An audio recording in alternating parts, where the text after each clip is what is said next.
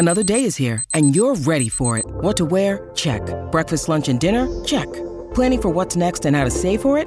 That's where Bank of America can help. For your financial to-dos, Bank of America has experts ready to help get you closer to your goals. Get started at one of our local financial centers or 24-7 in our mobile banking app. Find a location near you at bankofamerica.com slash talk to us. What would you like the power to do? Mobile banking requires downloading the app and is only available for select devices. Message and data rates may apply. Bank of America and a member FDIC.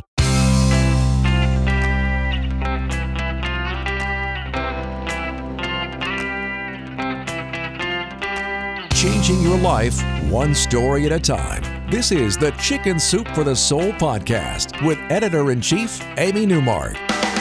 Hey, it's Amy Newmark with your Chicken Soup for the Soul. And today we're going to talk about those reluctant dog owners who end up head over heels in love with their pets and then confess to their change of heart.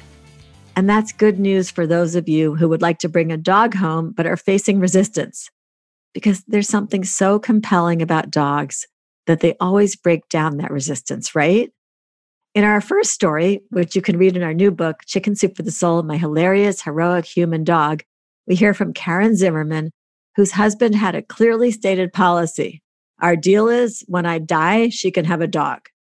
So Karen's husband, Mike, didn't think they needed any furry, four legged canines. He'd always loved dogs, but just never wanted a dog of his own. Or so he preached whenever Karen or one of their friends listed all the reasons why adding a dog to their family made sense.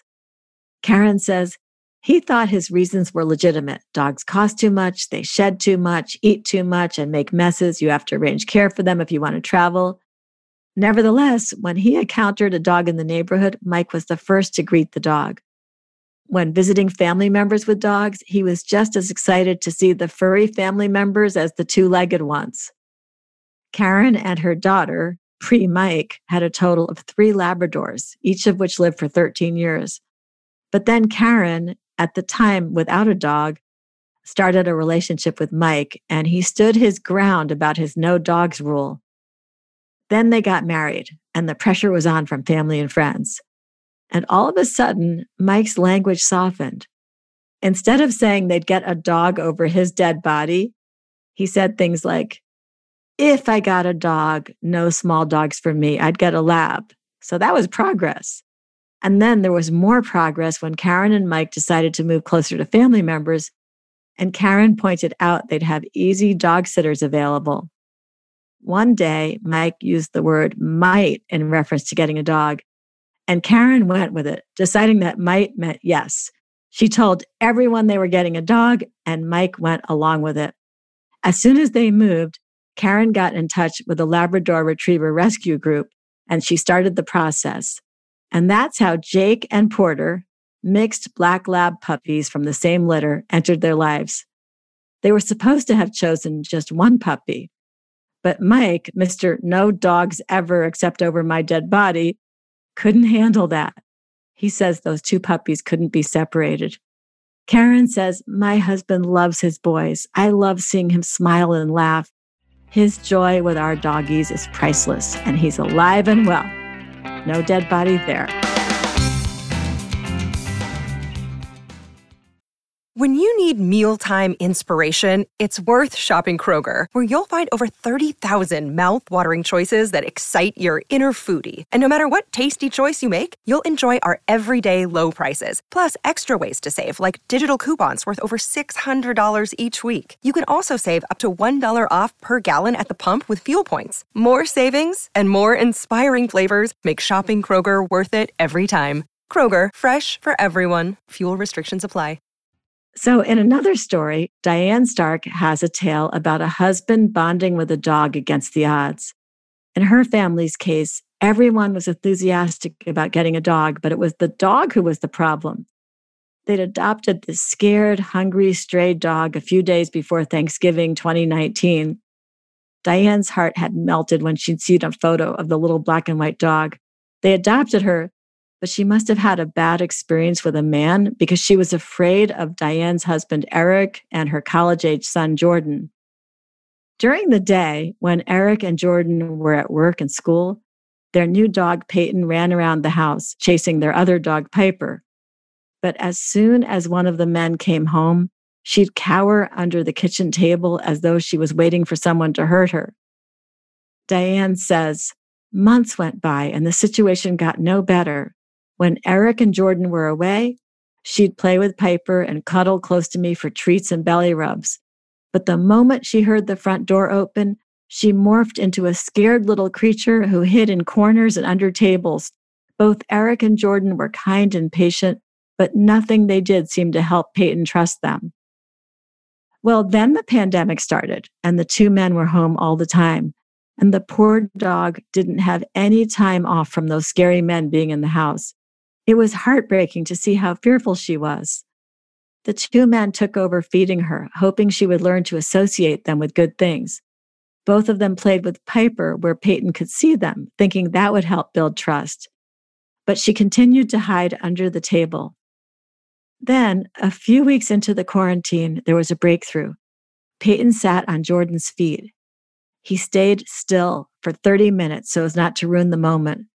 But then he looked at the little dog. Their eyes met, and she dashed up the stairs to safety.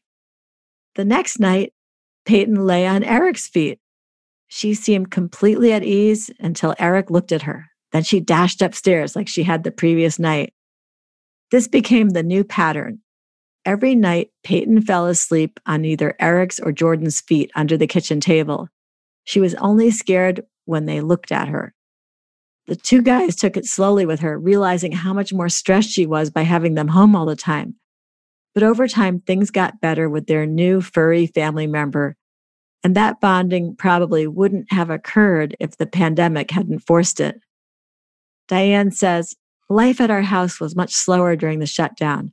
We had time for puzzles and board games, and we had time for our new family project, helping a little black and white rescue dog acclimate to her new home with her new family, as long as certain people didn't look at her.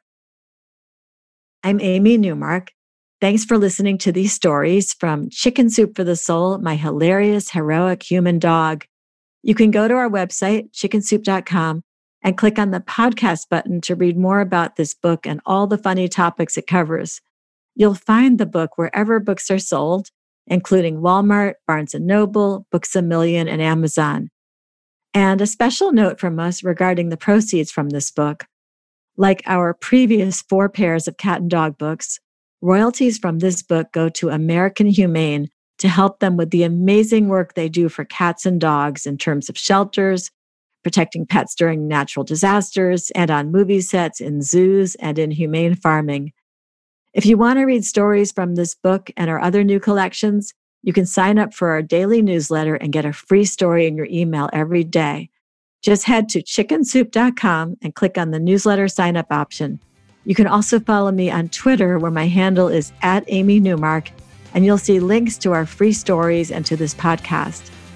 Come back for our next episode to hear a couple of stories from our latest humor book, Chicken Soup for the Soul Read, Laugh, Repeat.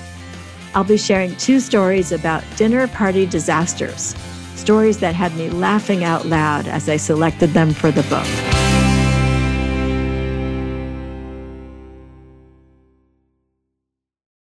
Say goodbye to your credit card rewards. Greedy corporate mega stores, led by Walmart and Target, are pushing for a law in Congress to take away your hard earned cash back and travel points to line their pockets. The Durbin Marshall credit card bill would enact harmful credit card routing mandates that would end credit card rewards as we know it. If you love your credit card rewards, tell your lawmakers hands off my rewards. Tell them to oppose the Durbin Marshall credit card bill.